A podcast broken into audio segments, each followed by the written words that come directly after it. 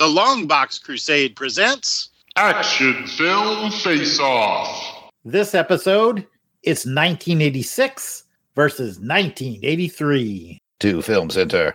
One film leaves. Two men enter,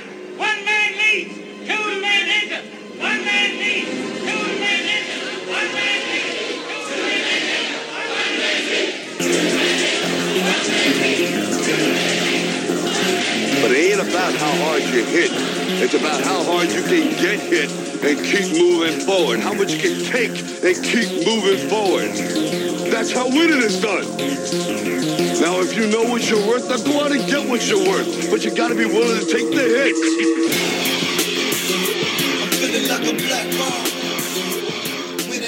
Welcome back, ladies and gentlemen, to Action Film Face Off, the show where two random years are selected. My brother brings an action film from one of the random years. I bring one from the other random year. Then those two films do battle using a variety of criteria, and a champion's going to be crowned by the end of this episode. I'm Jared Albrecht, the Death Probe. Some know me as the yard sale artist. My co-host is my brother Jason. Everyone knows him as the Weasel Skull.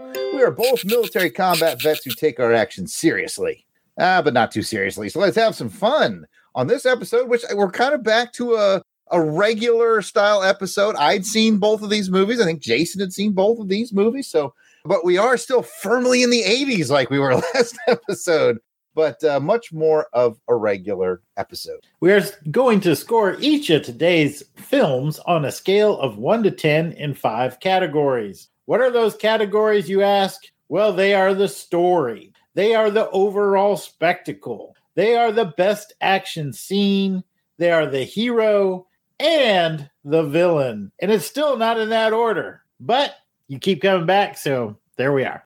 And then there will be the deduction round where up to 10 points can be minused from the film's total for whatever we determine is the low point of the movie. Thank you, Jason. And now we are going to introduce today's sniper. And as those of you who are familiar with the show know, the sniper has just one point to give in each category. It's very, very binary. So the sniper can sway the scoring by a total of five points. And it's been interesting. A lot of our snipers have really affected the outcome of some of these episodes. So it's it's really nice to have them around. Sometimes they don't affect them at all. We're looking at you, Auburn Elvis. Uh, you you just had one good movie and one bad movie. There was nothing we could do to save it, right? But let's find out. Let's meet our sniper for this episode. We have from the Fandom Podcast Network, the Raider Nerd himself. It is Kevin Wright. So welcome to the show, Kevin.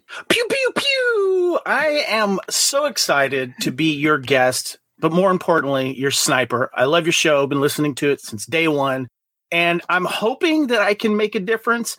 I think pretty much that your guest last time, Ty, he definitely made a difference when you guys had robots going against robots with RoboCop and Terminator. yeah, yeah, that was a banger episode, man. I I didn't usually when I go in to the recordings, I kind of know who's going to be the champ. No clue on that one. no idea. I was on the edge of my seat listening to that pod, going, "Oh my god, who's going to win? Who's going to yeah, win?" me too. Because like I said on the episode, when I scored them myself, same scores. Yeah. I had dead heat equal. For the record, real quick, when it comes to all-time movie villains, number one, Darth Vader. For me, number two is Clarence Boddicker. Just saying. There you go. There you go. now, if only we could mix the two. Ooh. Just give Just me my give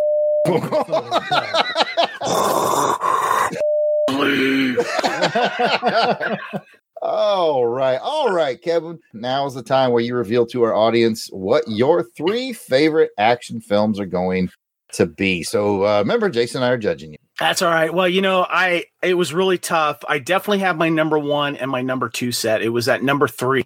Just have to mention honorable mentions: Tango and Cash, 1989, one of the last great 80s buddy cop films. Mm. 92's Hard Boiled. Oh, yeah. But, but number three for me is definitely one of the most funnest action films, and I never get tired of watching it. I watch it all the time, and that's 1993's Demolition Man. Love, love that movie. And for those of you that are look, looking for me on Twitter and Instagram, it is Spartan underscore Phoenix. So there you go. Number two, defined the new genre of action fighting and gun fu, John Wick 2014. Mm. And not only is number one my favorite action movie of all time, it's actually my favorite movie of all time. And that is Raiders of the Lost Ark. It has my favorite action scene of all time, and that is the truck chase scene. Never get tired of that. That movie is magical. And also, if you watch it, every 10 minutes, something is happening. And that movie is paced excellently, and I love it for that reason. All good answers. All correct. well done, Kevin. Jason, you got thoughts on that? Just like we did Demolition Man, I think, didn't we? As one of our films. Yes, you did.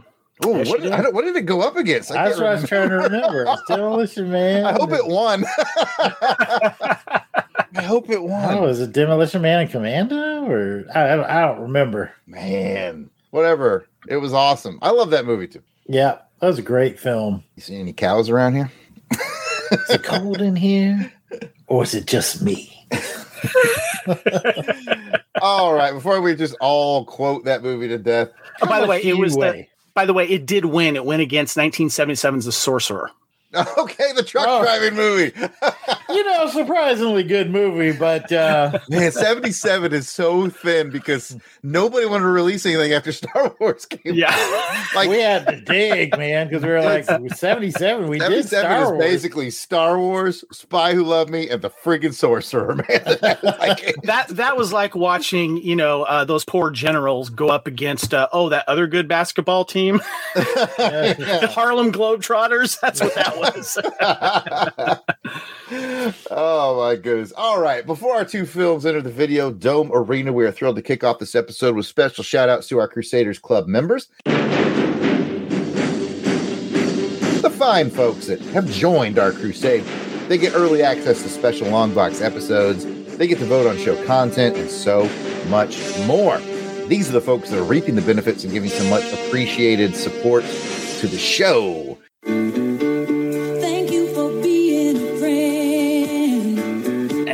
And look Wolf, Ow.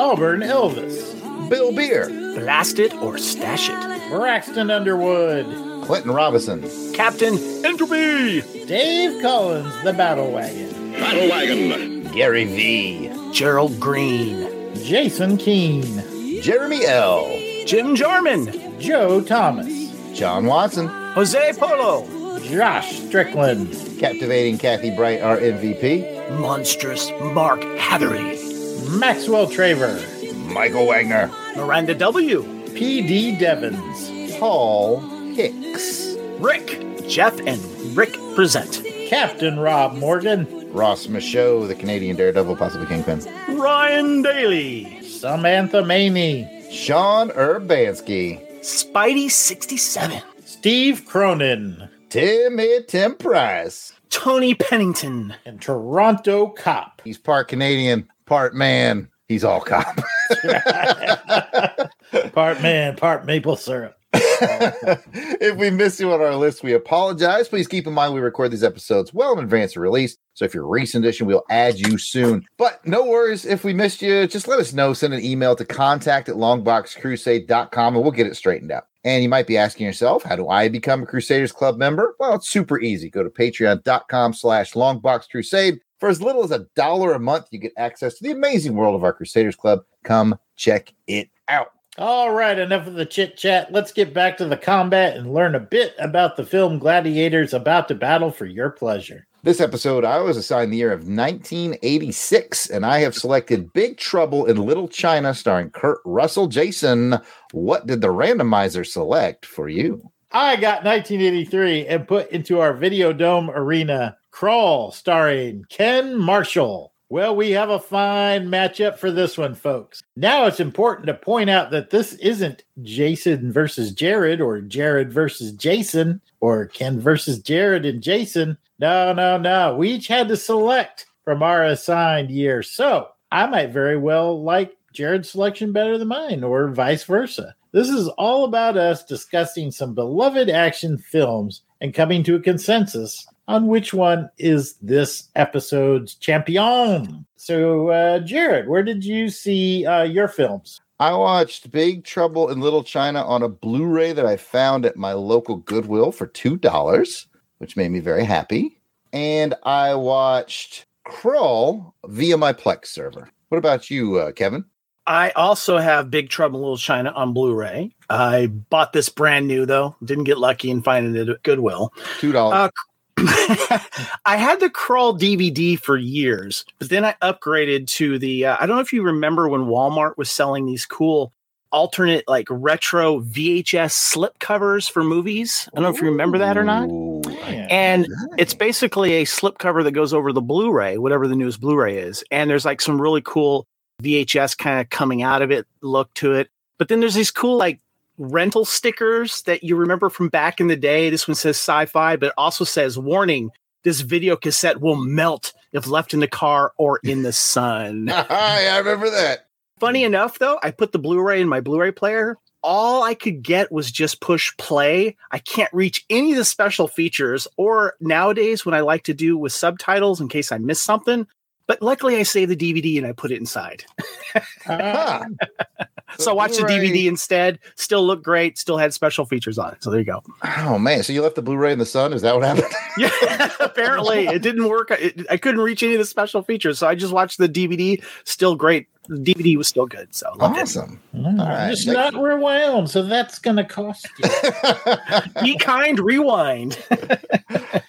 Well, let's see. I too uh, scored a copy of Big Trouble in Little China. I was a big spender. I got it for three dollars at the Walmart bin. You know how they have those little bins that they put out three dollars. Yeah, big spender over here. and I had the Krull DVD for years, so I watched my old Krull DVD. So that doesn't help anybody find any of these things streaming. None of us just- watch them streaming. Unless you have access to my Plex server, because that's how I watch Krull, which is just a rip of the DVD that I put on there. You know what, though? Spoiler warning. We're about to get into it, folks. So if you've never seen Krull or Big Trouble in Little China, now's your chance. Pause the podcast right here, and we'll be with you on the other side of this musical break.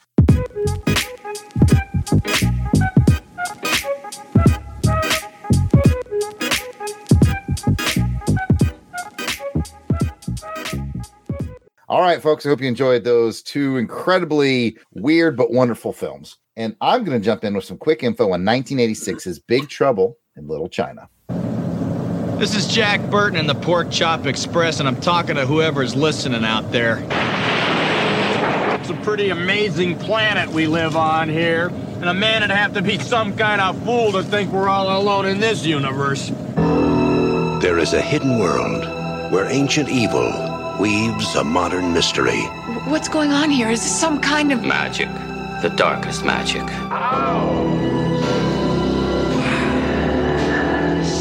They call it Little China. Finally, we shall bring order out of chaos.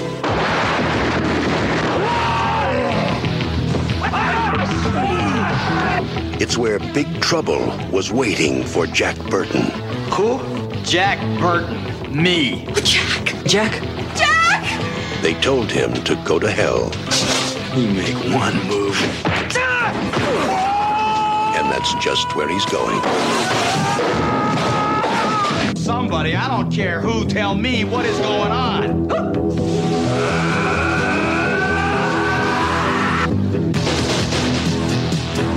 How are you gonna spring us? I have no idea. Your cast and crew is as follows. It stars Kurt Russell, Dennis Dun, and Kim Cattrall. Is directed by John Carpenter. This might be his only film. I'm not certain. He's done all right. He's done. Man doesn't know how to make a bad movie. All right, your synopsis goes a little something like this. Whew. Well, uh, trucker Jack Burton is trying to collect a debt that his buddy Wang owes him, and in the quest to collect said debt, Jack finds himself in the middle of a Chinatown gang war and an ancient battle of good and evil that will determine the fate of the earth and possibly the universe. And if I go into it anymore, the synopsis will just turn into the entire movie script. So that's all I'm giving you. If you, if you guys haven't seen it, That's all you need. all you need is bonkers. it's about a man trying to collect a debt and find his truck and Keep a lot simple. of other things. Yeah, it's Kiss. Here's your interesting trivia, or what I thought was interesting as I found on the IMDb. Item number one The Three Storms were partly the inspiration for the popular character Raiden from the Mortal Kombat fighting game. And a lot of people know that, but I'm going to tack on a little bonus. A lot of people didn't know that David Lo Pan was also the inspiration for Shang Tsung from the same game. So the Mortal Kombat makers, I think they like this movie a little bit. Yeah, there was no partly a ballet. That was a ripoff right there. Loved it though. Loved it. Oh yeah. Next up, John Carpenter and Kurt Russell explained in the audio commentary that the test screening was so overwhelmingly positive that both of them expected it to be a big hit. However, 20th Century Fox put very little into promoting the movie, and it ended up being a box office bomb. In addition, the film was released in the midst of the hype for Aliens, also released same time, 1986. They were released, I think, 16 days apart. However, Big Trouble went on to be a huge cult hit through home video, and Carpenter and Russell explained that the reason the studio did not promote it very much is they didn't know how to promote it. It's such an odd movie. And, you know, I get it. I wish they'd promoted it better. I wish it had been a big hit, but man, how do you promote this film? I don't know. We kind of ran into that same thing with Blind Fury, as I recall. Yeah, yeah. Blind Fury got buried by. I mean, 1989 was such a big year for movies. Blind Fury got buried, and it was still a, it was a good film. Uh, anyway, if you guys want to hear about that, go check out our previous episode where we featured Blind Fury. Someone passed on Highlander so they could do Big Trouble in Little China. Imagine Mr. Jack Burton on the cover of Highlander. He didn't do oh, it. really? Goldie Hawn said, "No, you got to do this film with uh, Carpenter instead." Oh wow, Kurt Russell was going to be an Highlander. Well, I mean, between him and Christopher Lambert, there can really be only what you know. What? Never mind. Let's move on. Uh, the third and final trivia for Big Trouble in Little China: Jackie Chan was John Carpenter's first choice to play Wang, but producer Lawrence Gordon was highly against it, fearing that Chan's English wasn't good enough after seeing his performances in Battle Creek Brawl and The Protector. But Carpenter wanted Chan after the success of Police Story. But Chan declined, and Dennis Dun was cast instead. And I think Dennis is great, but I do want to see the version that features Kurt Russell and Jackie Chan. Oh gosh, can you imagine that? Oh. That's all I got. My turn. I'll give you the rundown on 1983's Krull. On a distant planet, a great kingdom was ravaged by beings who came from the future to conquer the universe.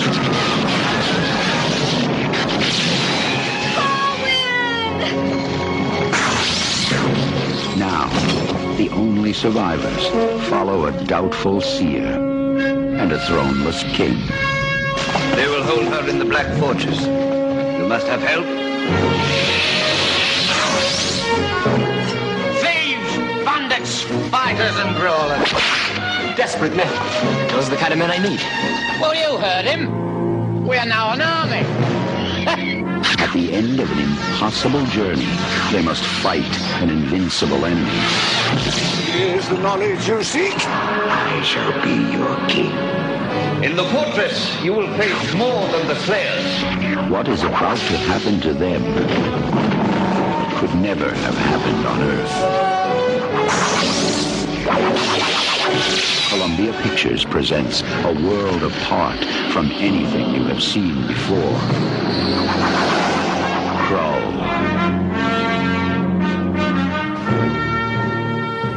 The cast and crew included Ken Marshall, Lysette Anthony, and Freddie Jones, and it was directed by Peter Yates. Synopsis goes a little something like this The beast has come from the void of space to conquer the world of Krull. Opposing him are two rival kingdoms coming together through the marriage of their children, Colwyn and Lyssa. Before they can conclude the wedding ceremony, however, the beast and his army attack the celebration and kidnap the bride to be. Colwyn teams up with a motley crew that includes a seer, a wizard, and a group of escaped convicts in a desperate race to free his love, slay the beast, and liberate his planet. My pieces of trivia include number one, the movie was expensive to produce and occupied 10 sound stages at Pinewood Studios. This included the largest 007 studio, which was what they converted into a marsh for the mid movie battle scene. Number two, this was the only film in which Ken Marshall received top billing. To prepare for it, he trained for months in gymnastics, fencing, and horseback riding. And number three, kind of along the same lines as Big Trouble in Little China, although the film was critically panned and flopped at the box office, it has since received a cult following. And now that we have the basics on today's contestants. Ladies and gentlemen, Test your might. uh,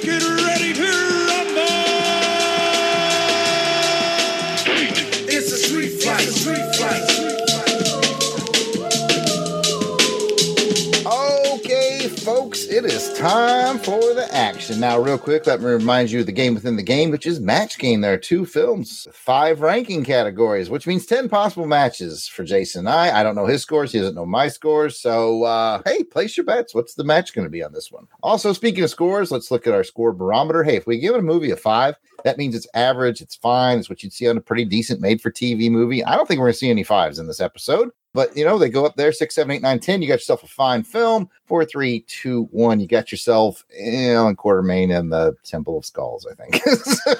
Basically, what you got.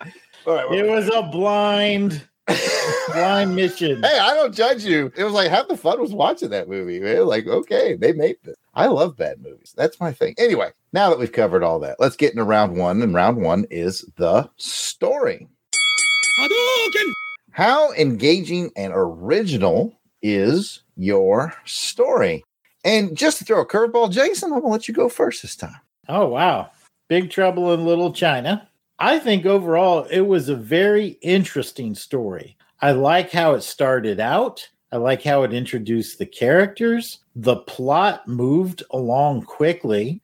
It had a very unique, you and I talked a little bit about it before the show, where we have kind of two fantasy fairy tale esque stories. But this one had definitely an Asian theme set in San Francisco. You had Jack Burton is kind of the stranger from outside the world, but so comfortable in his own skin that he kind of fits into it. And you're seeing the story through his eyes. So I think overall, the story was pretty fresh, unique, and seemed to borrow a lot from Chinese mythology, Chinese mysticism. And I enjoyed it quite a lot. And I'll just wrap it up there. All right, Kevin, your thoughts on the story of 1986's Big Trouble in Little China? wonderful world building and mythology in Big Trouble in Little China. That's aided obviously by the costumes and the sets and everything. But it was a very well told story. You felt like you were just following them along in these wonderful little action areas and, and learning as you're going as well, not just about the villains, but about each other. And it's a very eclectic group of heroes when you kind of think about it just going in, it's like if any one of you and I were just kind of hanging out, we just got sucked into this, you know. I really enjoyed the story. You started to care for certain people, and it really made the villains interesting, and each every single one of them. So I really enjoyed it. Absolutely. You know, we've used the term, I think, on the show, or maybe not the show, maybe somewhere else along box, but we've used it negatively. And I'm going to use the same term for the story of Big Trouble in China, but I don't mean it negatively. We've used the term, it feels like a 12 year old is telling you a story, right? but mm-hmm. in this case, like, let's say it's a 12 year old who's in the talented and gifted program, Yeah. right? Like, it just kind of goes on, like, oh, and by the way, there's a monster. And oh, by the way, there's like this floating eyeball thing. And oh, by the way, Or, or it's your favorite grandfather telling you a story to kids because he has to simplify it to make it fun. I'll go with that. It is that in the best possible way to me. All right, let's talk about the story of 1983's Crawl. Jason, back to you. Well, again, we have kind of this fantasy, almost fairy tale element. Very black and white, good versus evil. Uh, the evil just literally falls from the sky and starts conquering this planet. True love is the only thing that can defeat this evil. Of course, the quest element is to go and rescue said true love and slay the beast. So it's pretty cut and dry. Get you from point A to point B to point C to the final final battle. I think the strength in this one really lies in the wide and diverse group of characters that are introduced along the way. The thing that really strikes me with this one is, you know, there's some young superstars. We got uh, Liam Neeson, Robbie Coltrane is in here, but everybody else is kind of like, I don't, I don't know if I've ever seen this cat in anything before or since, but they all do so well. And they all just interact so well together that I think kind of hats off to the director and just to the chemistry on this set. So stories kind of cookie cutter, get you move you along, but the characters really make it interesting and entertaining. Well said, Kevin. What do you have to add to that? I, I agree. It is cookie cutter. It's uh, I saw an early review of this that it was Excalibur meets Star Wars, and you know technically these two films are both sorcery films if you think about it. A little more swords in this one, of course. There's also a little bit of Robin Hood in this as well, that kind of adventure and swashbuckling and such. As you mentioned, uh, Jason, the uh, characters in this film was the most interesting part parts in the plot line, the overall plot line, though, fell a little flat for me. Whether it was certain decisions certain characters were making, or to when we get towards the end. You know, the thing that kind of really stood out for me was that the Cyclops is like, no, I'm just going to stay here and die. I'm like, what is this? Artax from the never ending story. You know, you're just going to stay there and die. We're going to get like, of course, that, that happened a different, different year, but, uh, there's just certain little things in the story that stood out to me, but the most enjoyable was definitely the gang of bandits that joined them. Were definitely very entertaining, and each kind of had their own little thing. Where the way they were introduced, their history. Liam Neeson's characters got some wives. Let's go ahead and check some out. You know, so there you go. Okay, well, wives over here cooking, cooking some dinner. Well, yes, I do. Right there with you guys. Krull definitely does have that Excalibur plus Star Wars vibe, and like you said, Kevin, I think some of the plot points sometimes do fall a little flat. I, I'm always entertained by like, okay, you got to go get the glaive. So I climb a mountain and I put my hand in some lava, and here's the glaive. Okay, so anybody could have gone and got a glaive in any given moment. I got thoughts on that later. okay, we'll talk about that later. then there's some things that like just stay with me, like the point where they um go to the spider's web. You know, spider's web scene's kind of cool. So I, it's a roller coaster uh, for me as well. But with that, uh, I guess all we have left to do is score them. So, Jason, let's double back to Big Trouble in Little China, 1986. The story is pretty creative. I feel like you probably rewarded it as such, and you gave it a. I gave it a seven. Yeah, I thought it was well above average. A great creative story. Very unique. Seven for me. All right. I was slightly more taken with its creativity. You know, I like bonkers stuff. This is a bonkers story. So I gave it an eight.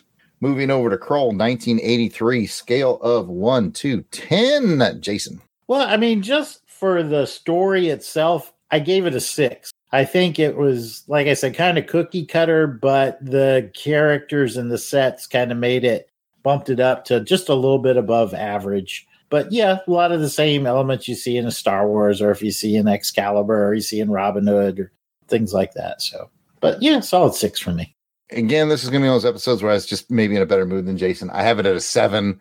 The small things added up that I really liked, elements of the story, the spider web portion.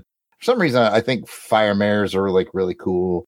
I don't know. It just had enough creativity to bump to seven for me. So now we just have to go to our sniper, which is our good friend Kevin. He's got one point to give. Which movie had the better story for you, Kevin? You know, when I look back at Krull and Big Trouble in Little China, the problem that I have with the story mostly sits with Krull for me. And it's kind of a pacing issue, which I think has a lot to do definitely with the story. There was a little too much people going places and climbing things. The music is really what kind of keeps you going a little bit. This movie was two hours and one minute. The story should have probably edited about 20 minutes out of people just walking places, you know? And when you get yeah, when you get into Big Trouble in Little China, hour and 39, 40 minutes, edited really well, moves, moves, moves. And the story was every corner you basically turned with the characters. You were with them. And so I'm going to give my sniper bullet to Big Trouble in Little China. Sounds good to me. And that is the end of round one. Well, that brings to round two, and we're going to talk about the hero. Dead or alive, you are coming with me. The hero, as well as the supporting ensemble that uh, supports the hero, as the case may be. Uh, let's talk about the hero for Big Trouble in Little China, and we'll start with you, Kevin. All right, Big Trouble in Little China. Now, technically, it's the hero's duo if you look at it. You got Wang and you got Jack. I'll tell you right now, Wang gets overlooked. Everyone talks about Jack. Everyone talks about Jack. The reason why is because Jack Burton has swagger. He's got these great one liners. Plus, what's really interesting about him, he's just a guy. he doesn't have any background in special forces. He's not an ex cop, ex CIA. He's a truck driver. And, you know, he's got some great lines, you know, like Margo says, Are you going to spring us? And Jack says, I have no idea. you know, and, you know, when Jack opens the door and, and sees the uh, the hatchet guys close the door, eh, we may be trapped. but I got to tell you, he has one of the best lines, one of the best moments when he says, No, I'm not going to kiss her goodbye. That was either just cool as or maybe cooler than Han saying, I know. Mm-hmm. Mm-hmm. Good points. All very good points. Yeah, we all love Jack, but yeah, Wang was carrying more than his weight during that. that yeah, give. Wang some credit. Yeah. Mhm. His chi was off center. His energy was all out of balance. Jared, thoughts on Big Trouble Little China? Well, luckily for you guys, I feel kind of invincible right now. Not scared, really. kind of invincible.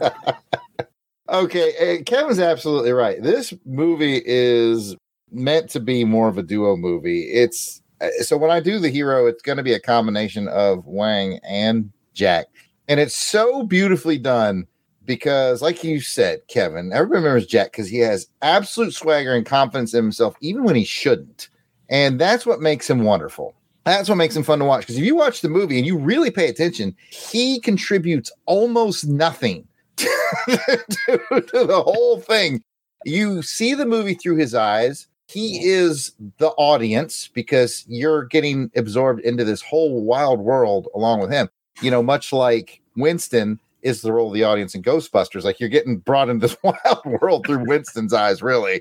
Because he's he's the normal guy, he's the audience, and, and that's who Jack is in this he's so confident while contributing almost nothing is so wonderful to watch. Like there's a point where he even knocks himself unconscious for a few minutes before the fight even starts, right? There's a point where it takes him so long to get his weapons together by the time he's got them together, Wang has already defeated everybody. He's he always provided two things, three things. Quip one liners, a getaway vehicle, and he does finally get was it Lo Pan in the head with a knife. That's all. Yeah, that's the happened. last contribution, which is awesome because they set it up at the very beginning with the beer bottle. It's great. So Jack's journey is funny because you know most movies your hero does a journey and they develop, and Jack really much the same guy at the end as at the beginning. I'd be remiss if I didn't mention something that Jason and I talked about. We were talking about Jack Burton the other night. How funny it is when two Asian gangs are shooting at each other and sword fighting and kung fu, and he's literally sitting in the cab of his truck, just holding a four inch blade. Yep. Like that's like it's his comfort. Like he's got this four inch knife, It- and he's just so wonderful. So there's going to be a high score for the combination of Jack and Wang. Don't really Wang out. His martial arts is cool. He's got a couple of funny one liners. He's a really good friend to Jack. They make a good dude. Now that we know about the whole Jackie Chan thing, I just I want to see that movie in my head. No slight on the actor who played Wang. He did a great job, but yeah, they're a fun duo. I've talked a lot in this round. I feel like uh feel kind of invincible. Yeah, I think you guys nailed it. There's nothing really for me to add. I thought exactly the same thing. This is one of those where, you know, most movies you see your your main character grow throughout the course of the movie. Nope. He's back in there eating a sandwich, going on to his next assignment. Big trouble in little Seattle, I guess, or something. but uh You know, this movie would, could use a sequel, and I would Oh go gosh, see it. yes. I, If, I, it- would- I would if they got it. Kurt Russell and John Carpenter to do it together again, I'd be all over it. oh, I'd be there. They'd take my money. Yeah. There was there's supposed to be a rumor of a remake with Dwayne the Rock Johnson. Uh, I don't know if that's going to come to fruition, but that was a rumor for the last like three or four years. Dangerous movie to remake. Yes. You know, I like The Rock and all, but some movies are just they're so unique and oddball. Just leave it alone. Yep. Well, let's talk about the heroes uh, in Krull there. What do we think Colwyn and Lyssa and company? Kevin, we'll start with you again. Who? Lyssa?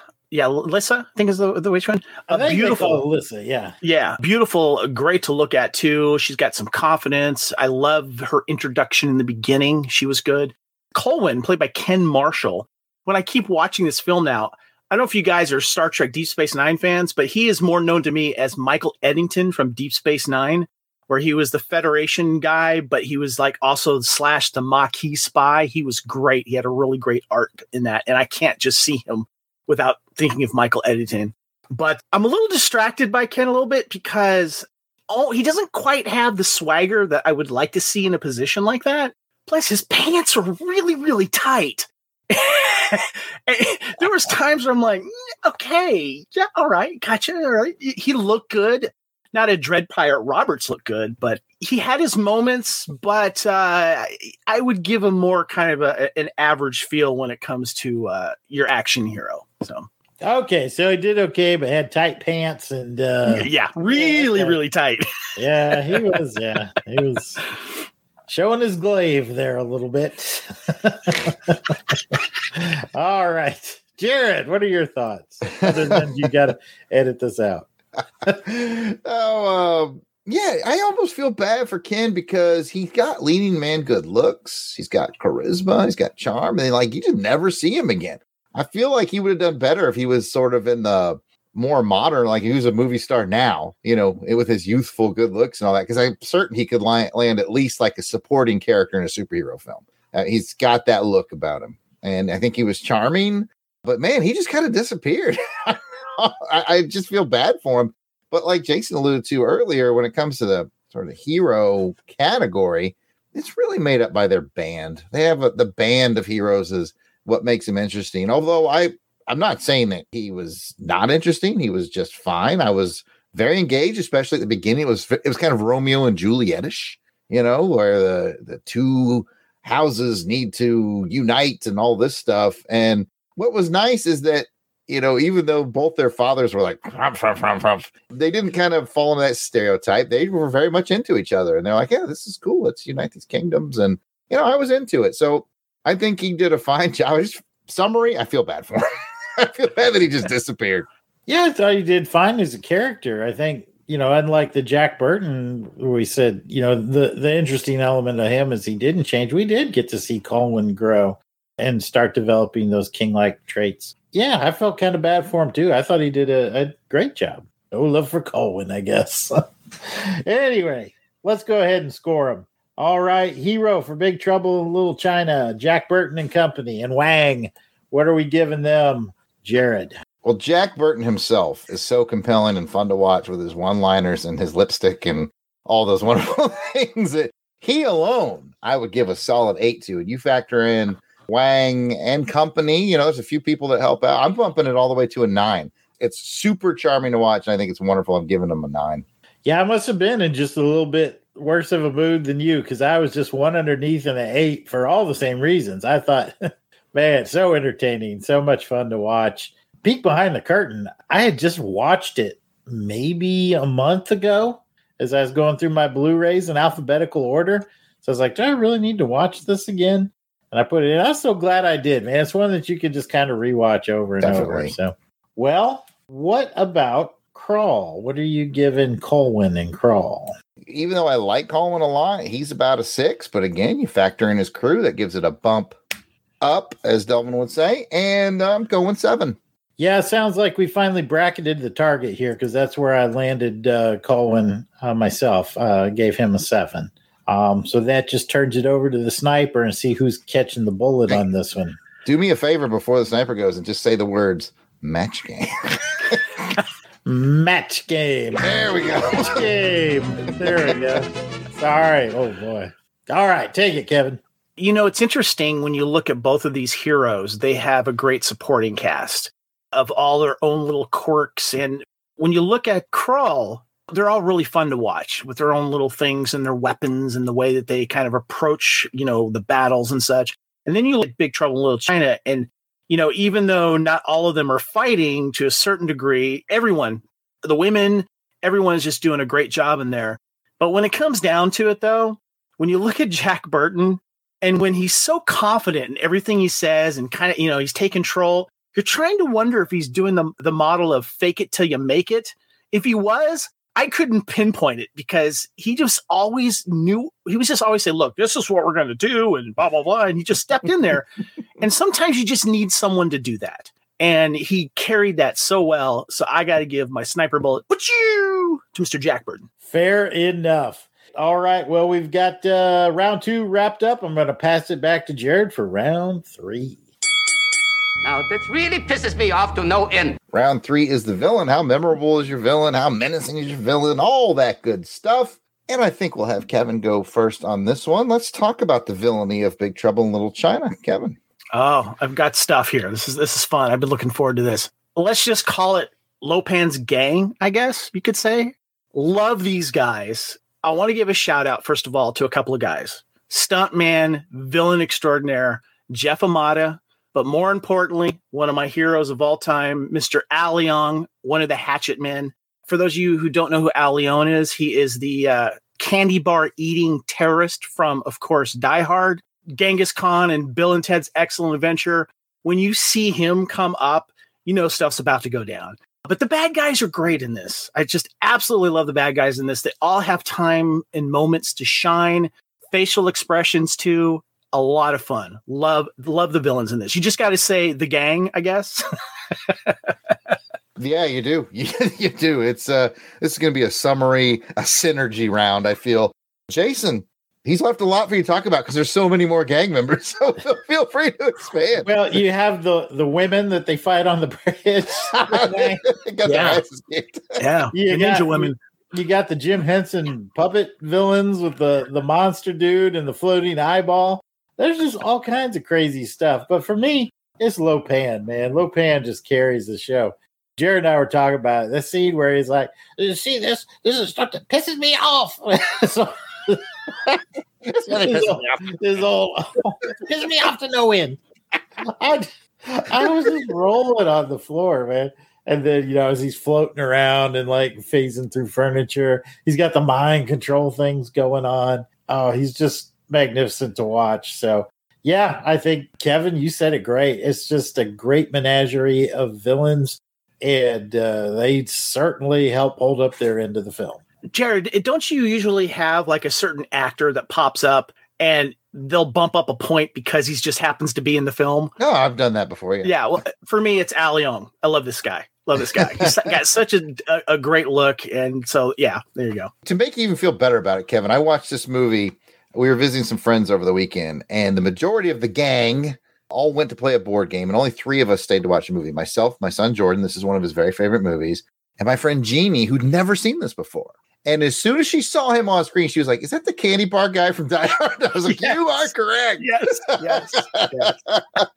yes, so anyway, yeah, just a great team. I mean, we went through both of you guys, and nobody even really touched on the three storms, which are Mhm. another huge part of it. I Oh mean, gosh, yeah. there's so freaking much. All right, well, we'll get back to score that in a minute. Let's go back to 1983 and into Krull and Kevin. What do you think about the villainy there? It's kind of weird. Okay, so we got the Beast who is living in the castle that moves. Great concept, by the way. I did want to shout that out. I love the moving castle. Great, great idea. Then we've got his Slayers, and I really like the look of the Slayers. The costumes are really cool. I like the fact that they have those staffs that shoot things. Kind of reminds me of the villains in Stargate SG One, the Goa'uld. They have those staffs that shoot the, the weapons and stuff like that from Stargate. Just overall look is great.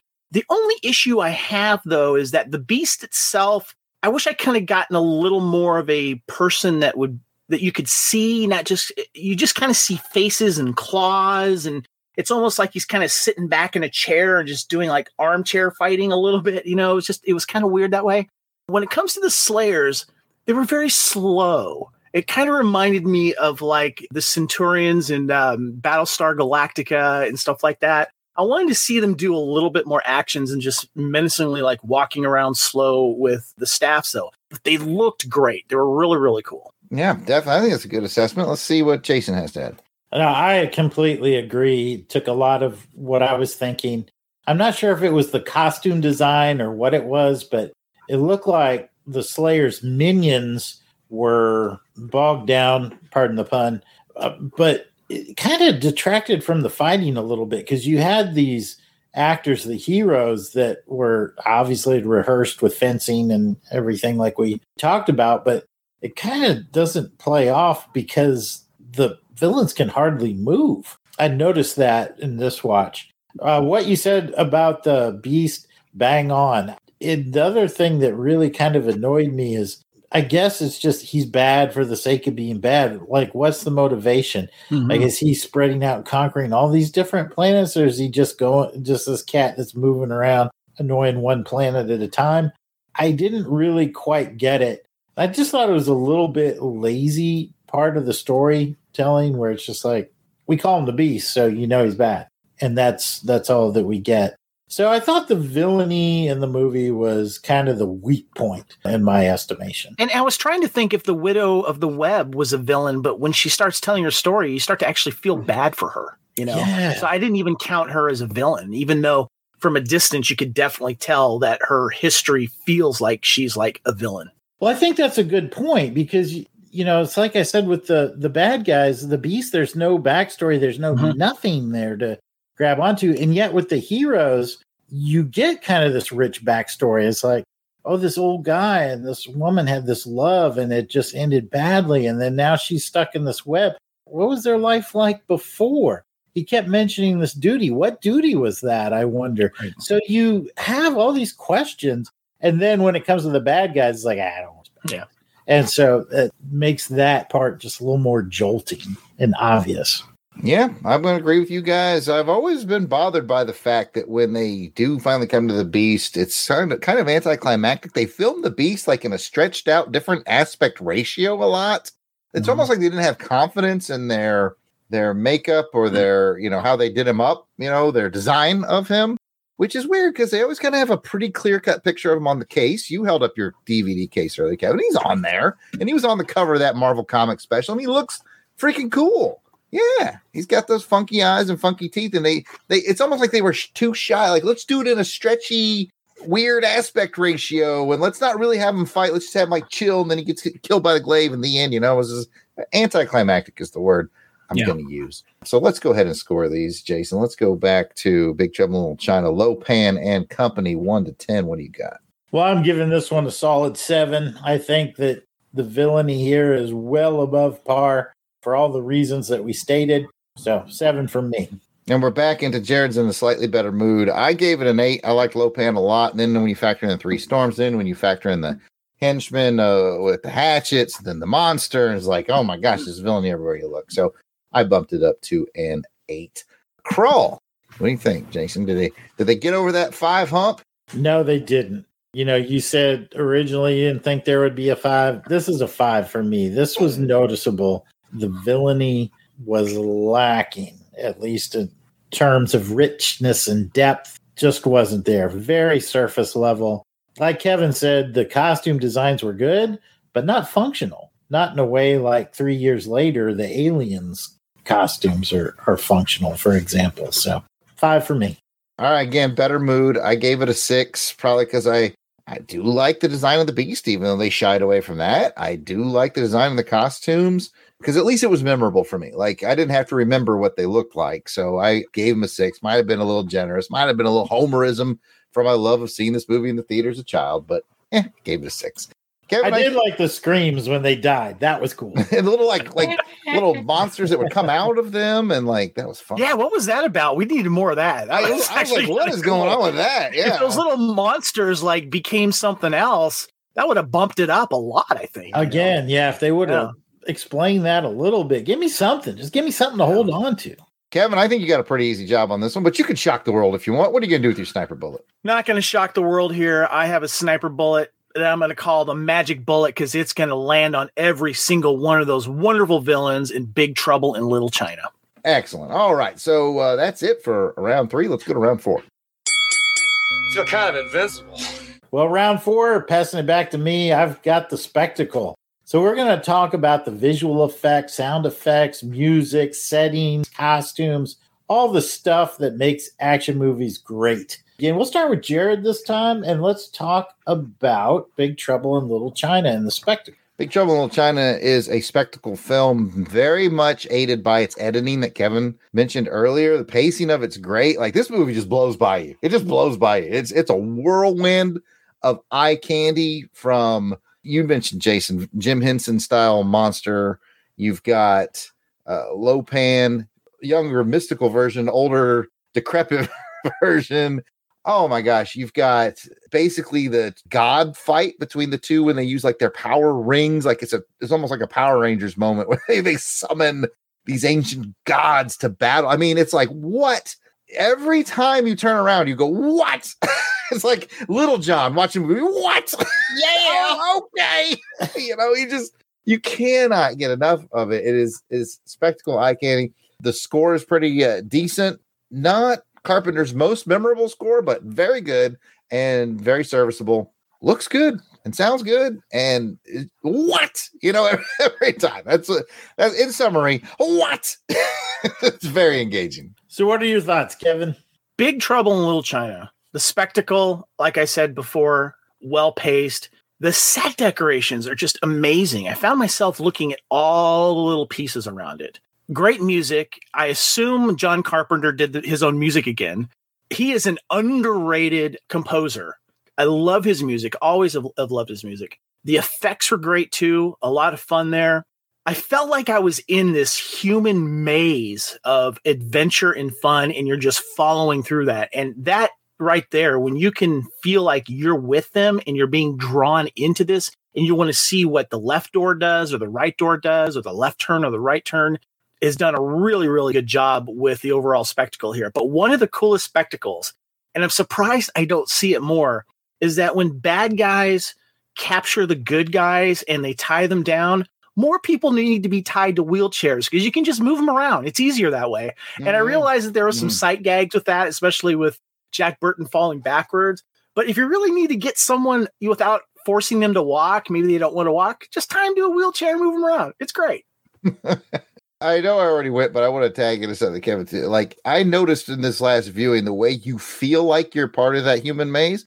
I noticed this last time, like when they're running and escaping, oftentimes there's a cameraman literally running in the pack with them. And I think that does a lot to make you feel like you're in that maze with them. So yeah, I've definitely noticed that and picked up on that too. As a good observation, Kevin. Yeah, really good observation. It's it does make you feel like you're part of the adventure. Well, speaking of adventure, let's go back to Krull and see what Jared thinks of the spectacle of Krull. I adore the spectacle of Krull. This is a fantastic looking movie. First of all, tip of the cap to whoever they sent out to scout locations. They found locations much in the same way that Star Wars does on this earth that look like they're from somewhere else, like another planet. You know, it's clearly earthbound, but it's so gorgeous and so magnificent. Like all their countryside locations are just magnificent and beautiful. You can't not notice that. Like their backgrounds are great. We talked about costume design, which was really great.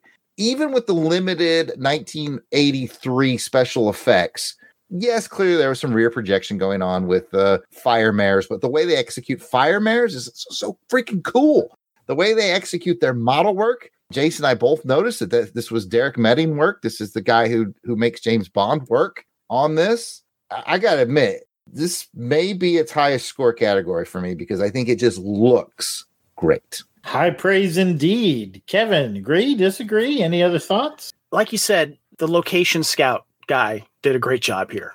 It's beautiful. It really, really is. I I love when you go to exotic areas and you film, especially with those Clydesdales running through that ravine.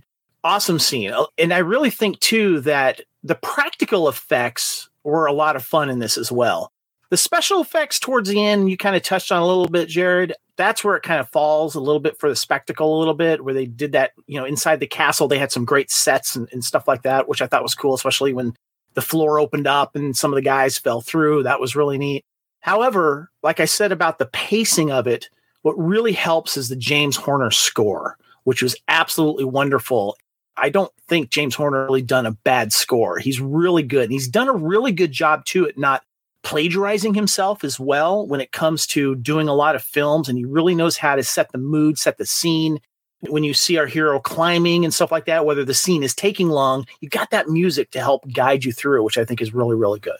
Great observations. When you hear the name James Horner, the first thing I think of is Star Trek music. What about you, Kevin? Do you feel is that what you think? Definitely, definitely. Uh, he he's definitely has his niche there. He's really, really good.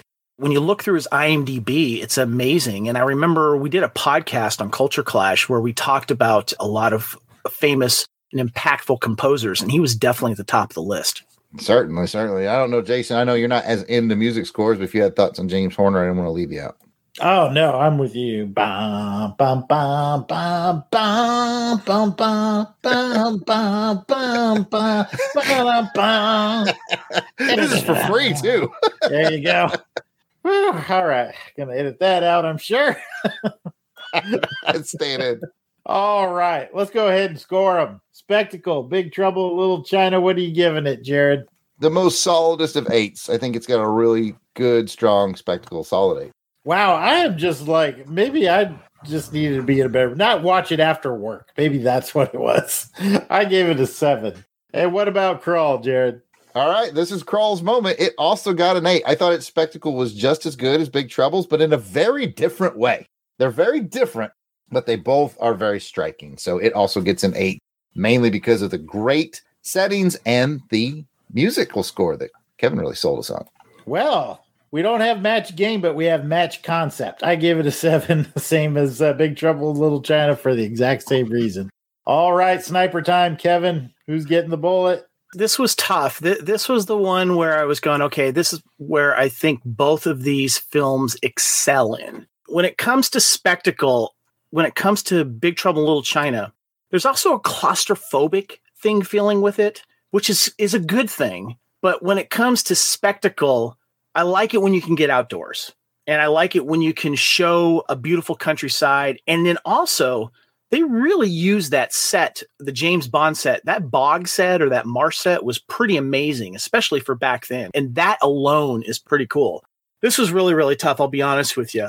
But I found myself more looking at all the details and the costumes and the other little things when it comes to quick editing and such like that. I gotta give the sniper bullet to Big Trouble in Little China.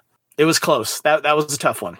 Lots of sniper bullets getting sent to Chinatown these days. All right. Well, let me pass it over to you for the best action scene. Get over here. Yes, round five, Jared's fake round. Uh, I want to welcome everyone to round five, best action scene, and it's really going to get thrown back to Jason. He's going to break down the action scenes from each of the films. We're all going to pick our favorite action scene, and then we're going to double back and score them. And Kevin will fire his final bullet at the very end of all of that. So, anyway, Jason, would you please break down the action scenes for us from Big Trouble in Little China? Well, I've got three action scenes here, Jared. The first is the alley fight and the subsequent chase uh, for them to get away. The second is the infiltration and then the subsequent sex slave rescue. And then the third is the wedding raid when they go to stop Lo Pan from marrying the green eyed women. So I don't know. I guess let's see. We can call the first one this here's the story of Jack and Wan fighting in the alley with fists and hands. Even your made up ones on the spot are pretty decent. Uh, sex slave rescue, me rescue you long time. Give me a solid maybe on that one. And then uh, wedding raid, green eyed with envy. all right, all right. So, of those three, Jason, which one was your favorite action scene? Oh gosh, it was really tough. I mean, all three were so unique. They had comedic elements to it. I'm gonna go wild and go with the alley fight. I thought that the very first scene with them just busting caps, going to knives, going to swords, going to sticks, hand to hand in the alley, and the subsequent escape. I think it set the tone up for the movie right from the get go. The other two are excellent as well, but for me, that one sucked me in right away. So I'm going to give it to the alley fight. Strangely enough, Jason, I'm going to do the same. It's one of those ones where I think I would score all the fights about the same score. Yeah. But I really like that one because from the moment I watched this movie for the first time, I was in high school and I got it from the the library on VHS. When I watched that first fight scene, that's what hooked me. I was like, "What is going on with this movie?" And it was just a great hook. So I just still get that feeling when I watch it. So I'm going to go with you on that one. No slide on the other two. I think, like I said, I think I score them all the same. It just it hits my heart a little more for that first one because the first time I watched the movie blew me away. Kevin, what was your favorite action scene? Definitely the opening alley fight scene because that told you what you what kind of ride you were going to go for in this film. The tension inside that cab, The full range blade.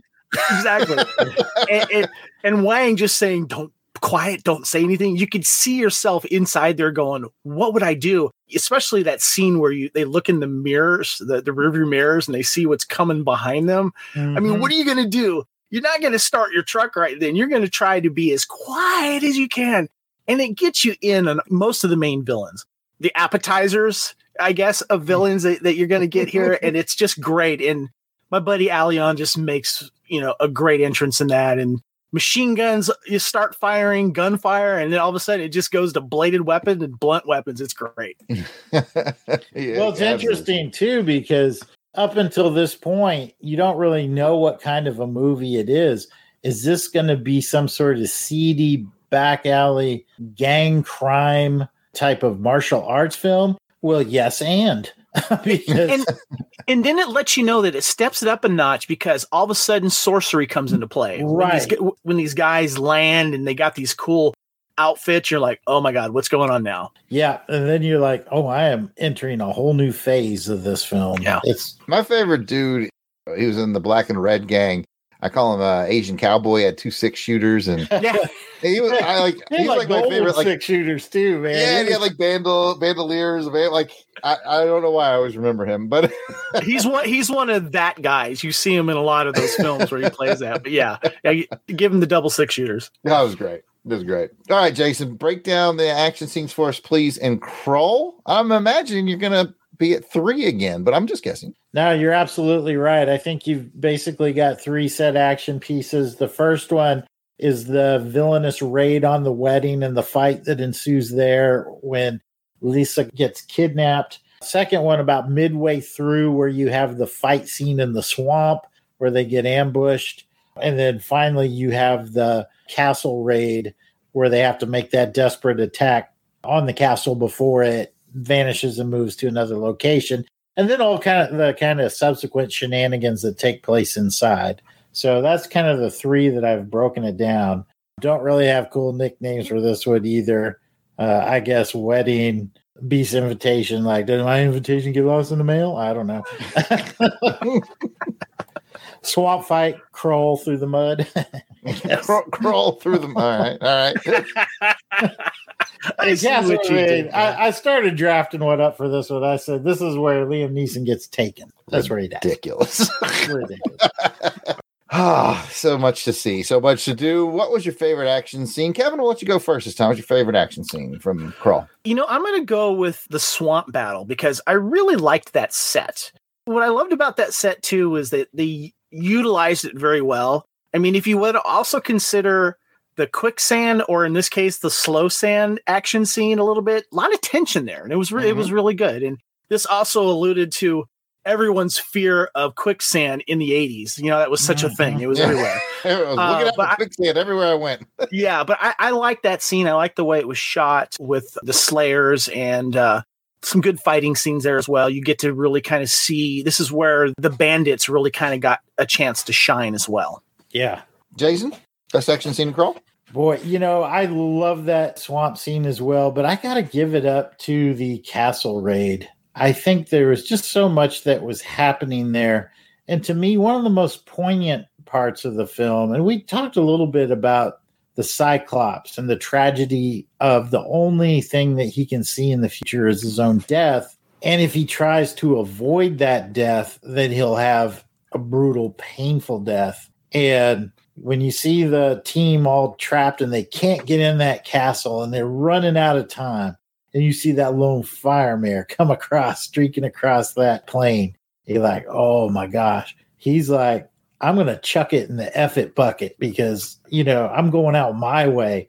And he takes out that sentry at the gate and then he gives his life holding that gate until it literally crushes him to death. One of the most agonizing ways to go. But what bigger hero than my man, the Cyclops, in that movie? So that's why I'm going to pick the castle. Yeah, I tell you what, when I think back on it, the most memorable part of any of the action scenes is the Cyclops sacrifice for me too. So I will give the slight nod to Castle Raid, but I feel the same way about it as I do about Big Trouble. I like all three of the set pieces. I like the I too. I, I think we talked about how the bad guys were a little stiff and all. I think their best moment in action is actually the first scene. That scene they have the best sort of mesh of a good choreographed fight between a lot of different people. And, and well, then- I noticed too because the set it was really conducive for that because there was a lot of fighting like on stairwells and things where you Mhm. didn't have a lot of room to maneuver anyway, so there was no need to maneuver them around. But that that's a really good point, Jared. yeah, and then like Kevin said, the fight in the bog is is definitely cool and, the, and a little more. Uh, everybody gets a cool moment type of. Anyway, they're all great, but I'll I'll join you on the final one just because when I think of that movie, one of the first things I think about is the Cyclops sacrifice. So Yeah. Anyways, nothing left to do but score them and get at that final sniper's bullet. So, Jason, going back to Big Trouble in Little China, we all three of us like the opening scene. On a scale of one to ten, what do you give that opening scene? I'm giving that one a seven. I think it was a solid uh, kung fu action opener with lots of comedic elements and tension. You know, was it the best choreographed martial arts fight scene I've ever seen? Does it rate up there with like the raid or anything like that? Probably not, but it was well above average. So I'm gonna settle on a seven. All right, if you guys have been waiting for another match game, it has arrived. I also scored it a seven. Like I said, I'd probably give a seven to all of them. I thought they were all, you know, better than average fight scenes. All right, Jason Krull. We both liked the ending battle. You liked the tune of. Pound pound kiss for the Cyclops. I'm gonna give it a seven. And we match game for the third time. I also gave it a seven. I thought it was a strong action scene and lots of fun. And our sniper, Kevin, loaded up that final bullet. Which movie has better action scenes from your point of view? Gonna go with Big Trouble in Little China. You know, I chose that opening alley fight as my favorite because it was just a great way to open up a film, but it was consistent throughout the rest of the film. You know, all these different little fights that you you had mentioned, Jason. It, it just like I said, all of them were fun. Even that end fight scene, you know, when guys started flying around, and then you got the monsters coming in, and I definitely I have to give my sniper bullet to uh, Big Trouble in Little China. Ooh, it looks like a clean sweep of bullets going to Big It got the full clip, man. It got the Yep. full clip. Uh, that's one of the charms of Big Trouble, though, is like Kevin was alluding to, is like it, it gives you this table setter, and then you get the impression that like nobody ever said no to any idea for the rest of the film. Like, Yeah. well, we could add this, okay. Well, we could add this, okay. Why not? It's like, Yeah. And there was a, there was also a great selection of weapons used in that film as well. True. which which made it a, even a lot more fun to watch. Even and a see scene where they they're all swapping weapons. yeah yeah It's like it's like John Carpenter started with like a a bottle of whiskey and started writing a script, and then he had just you know he was nearing that bottle by that third scene. He- Just drinking it down. Man, this thing needs some Muppets. well, that's the end of round five. So I'll hand it to Jason for round six. Put the knife away and shut your mouth. All right, hate to go negative, but round six is the deduction round. This is where we can take points off of the film for anything that we find lacking, things that make us go, uh, things that take us out of the film, reduce our enjoyment of it. And we'll go ahead and start with Big Trouble in Little China. Jared, are you going to take any points off of Big Trouble in Little China? Don't you dare. Well, here's the thing, Jason. In past episodes, we've called this the round for the ridiculous. Well, the movie is ridiculous, and that's its selling point. It's supposed to be ridiculous. So, no, I'm not taking off anything. Bless your soul. I'm not taking off anything either. What about Krull? Are you taking anything off there? Uh, there again, no, I'm, I'm not going to take off anything from it. I mean, it's Krull. it's, it's like it's so much its own world. There's nothing really that you can really break reality because it's its own reality. So no, no, I'm taking anything off from Krull. I think it's just fine the way it is. But no, I'm not taking anything off either. And uh, the sniper doesn't get to take anything off. But Kevin, do you have any airing of grievances that you would like to do at this time? I do. I actually have one for each film. I'm going to start with the obvious, and that is uh, Krull, the glaive. The glaive was highly underutilized in this film. Mm. And this film is a cult classic just because of how the glaive looks and it flies. It is one of the coolest looking weapons of all time. One of the podcasts that I co host is with my buddy Kyle called Culture Clash, and we touch on all kinds of pop culture, but we have fun segments. We got a fun segment where we go back and pick a Hall of Fame in a topic, and we pick our top seven. And one of the ones that we picked, best movie weapons of all time. And we picked our top seven. And my buddy Kyle picked Glaive as number one for him. It was in my honorable mention. But as I'm watching this movie again, I think it's a little overrated now because, first of all, he stopped from using it and he's told you're going to, you will know when you need to use it. I'm sorry, but he should have been slashing that thing around all through the film. It should have been Indiana Jones's whip. Maybe it could have had some. fight should have been just like just like Exactly. that, Maybe it could have had like a, a charge where you can only use it a certain amount of time, so it was get, so it's not this unbeatable weapon. But it really needed to be used better. And then at the end, it gets stuck in the bad guy, I guess, and he's trying to use the force to bring it back, and you're like watching it going, he's gonna get it back, he's gonna get it back, and he doesn't, and it just like dies with the bad guy. And so that's my big grievance with Krull is that the glaive is is really underutilized, and I really wanted to see more of it. That's a good point because when we were kids in the 80s, after you saw this movie, every time you picked up a frisbee, you were pretending it was the glaive. Yeah, yeah. We had that And- arrow bee, remember the arrow? Yeah. bee? yeah. it's like I said, it's just it's such a legendary looking weapon, and that's what really kind of carries, I think, this cult fandom of Krull. Is oh, the glaive was such a great weapon. It's like, yeah, but does it really doesn't use that well? So It's a beautiful prop. yes, yes, yes, it is. Um, my one point of contention, and and trust me, when you watch a Big Trouble in Little China again, you're not going to let it leave you. I'm sorry, but Jack Burton's moccasin boots, I know they were hot for a hot minute, but I can't get past moccasin boots. They never looked good on any man I ever saw that wasn't Native American. I love the fact that he had the little knife hidden in it. That's great, but he needed some real trucker boots, you know, some actual like cowboy boots or maybe something a little more thinking. But every time I saw him running around, I just can't get past the moccasin boots. Sorry, doesn't do it for me. Yeah, I don't think they were very fetching either, but I just I don't know. I just include it to in the movie's wackiness. that would be my first question if I ever met Kurt Russell. Why moccasin boots? Moccasin boots. You know, it's another another fashion choice that I always remember from that film is the dude at the airport. He was in the Asian gag and he had the, the white sunglasses with just the slit. Yeah. Like, yeah. like, man, it's gonna be tough to see through that. yeah, that was like a, a Devo throwback there. You know? so, a- any other fashion uh, faux pas we want to throw? but no, yeah. that was it. That was it. That, That's that's that's, that, that one just bugs me every time. All right. That brings us to the end of our official rounds. All right, folks, don't worry if you haven't been keeping up with the math at home because we do that for you here at Action Film Face Off. And first, you must know we've already mentioned it. All of your sniper bullets from Kevin went to Big Trouble. It got the all five of them. So clean sweep from the sniper. Now, as far as match game, three match games on this episode, just the three, but big, big finish there. We had two at the very end just to make it exciting for you. So three match games and five sniper bullets uh, that all went to Big Trouble.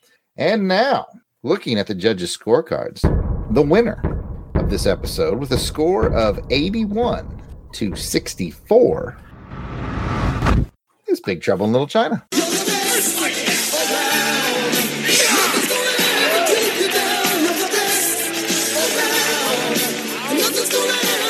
Congratulations to Big Trouble in Little China. Well, that was exciting, but let's head over to the randomizer and find out what the years are going to be for our next episode. My brother Jared will be pulling a film from Choose your destiny.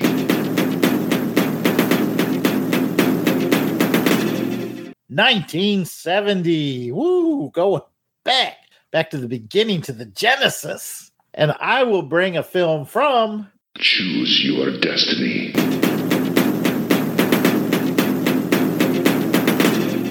2002. What will those films be? Well, we're going to tease them on social media for those of you who want to watch before listening. And we're looking at you, Dave. Or you can tune in next episode to find out.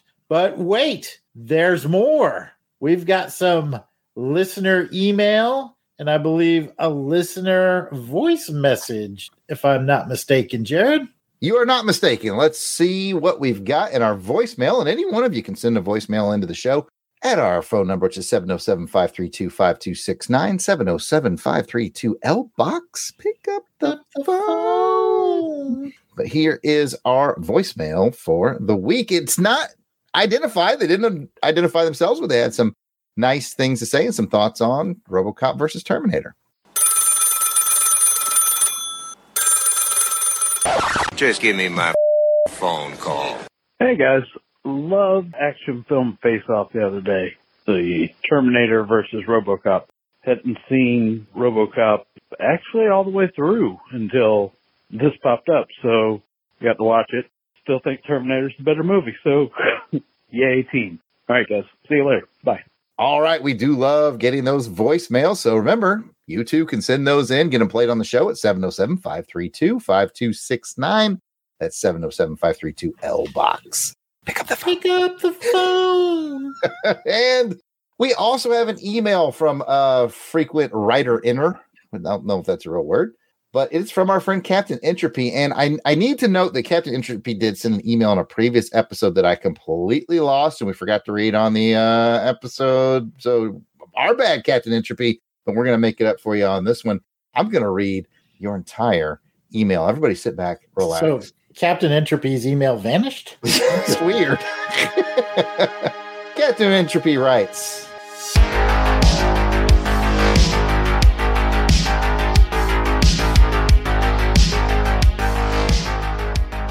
Jared and Jason. I found the film lineup and the learned guest from this episode very enticing. See what I did there? Because our guest's name was Tai Singh.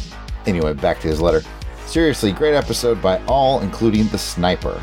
I learned things, but had fun anyway. I had not thought of Robocop's Murphy as a Christ figure, but it works as far as it goes. I think the Terminator has an even heavier metaphor with Sarah Connor as a Madonna figure, however. A strange messenger tells Sarah she will give birth to a coming Messiah and even tells her his name, which has the initials JC. Said Messiah figure even arranged for his own bodily incarnation by an unwed mother in strange circumstances, a woman who saw many wonders and momentous events and pondered them in her heart. I think it was a close match and an intentional one. I'm glad Terminator won. They're both films of hidden depths. Robocops were political and sociological, and Terminators were more philosophical about man's relationship with his creations and the nature of fate. But Terminator has clearer division between the bad guys and the good guys, and it just looks prettier. Robocop used its budget to great effect, showing us an ugly, hollow, cynical, commercialized future. It makes the Rise of the Machines look hopeful by comparison. Plus, I love the ending when the little boy tells her that a storm is coming. See you next month, and I'm happy to be stuck in the 80s again. All the best, Captain Entropy.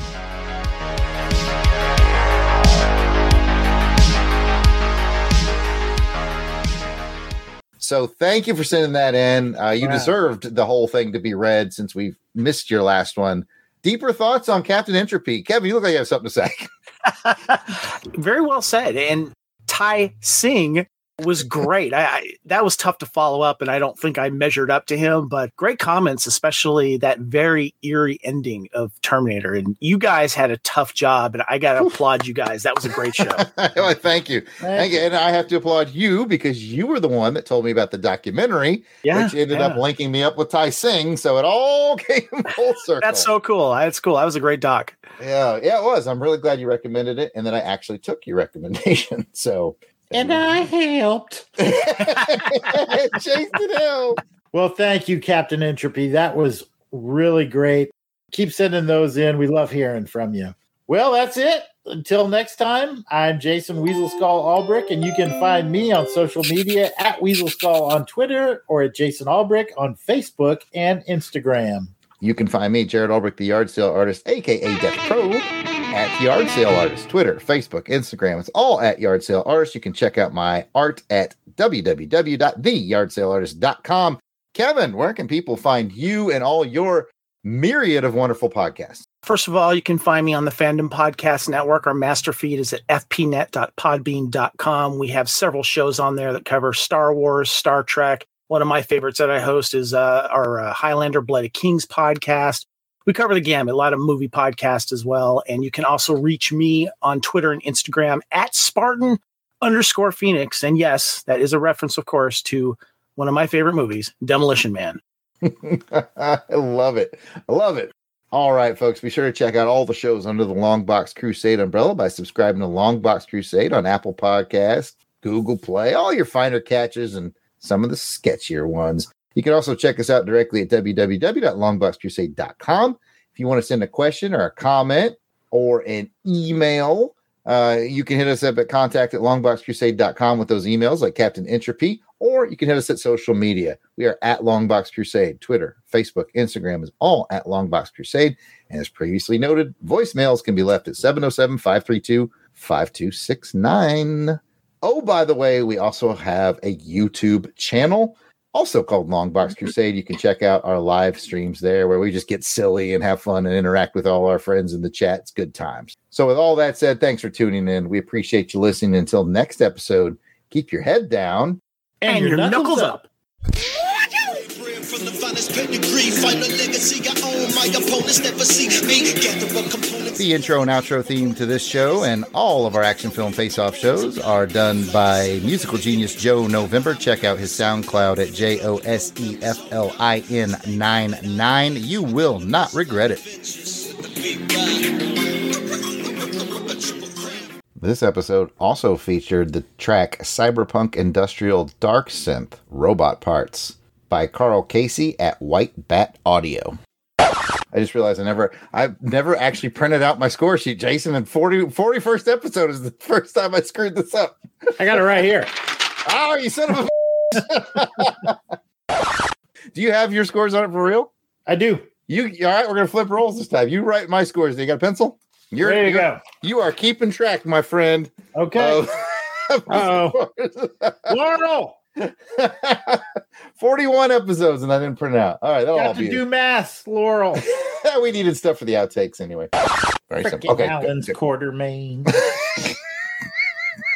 All right, let me unmute and bring you in. Uh, Jared, uh, real quick, give me your scores again for. Uh, I've been writing them down. okay, good, good. All right. Son of a I knew I couldn't count on you. Oh, man, I I failed. In the I've been, just been putting them on the uh, on the document itself. I've been writing them on because I was like, I was watching you. I was like, I don't think he's right. I'll see moving. no, it just dawned on me. I was like, because I, well, my train of thought went like, hmm, he sent every sniper bullet to Big Trouble in Little China. Huh, I probably should be writing that sniper bullet stuff down. I should have written down all the scores to this point as well. Well, the good news is I banked on your failure. The bad news is I banked on your failure. But Yeah. we're good to go. we're Delvin good. says, bank on us to fail. You'll never, uh, never go broke. I'll start doing math. Jason. I'll let you down, man. Never gonna let you down. I will do my math forever. I'll carry the one and deduce it at the end. I'm lying out of my butt. I'm gonna give it to Mountain Flower to do the math so we can get it right again. So uh, if you've never seen Krull or Big Trouble in Little China, f- you.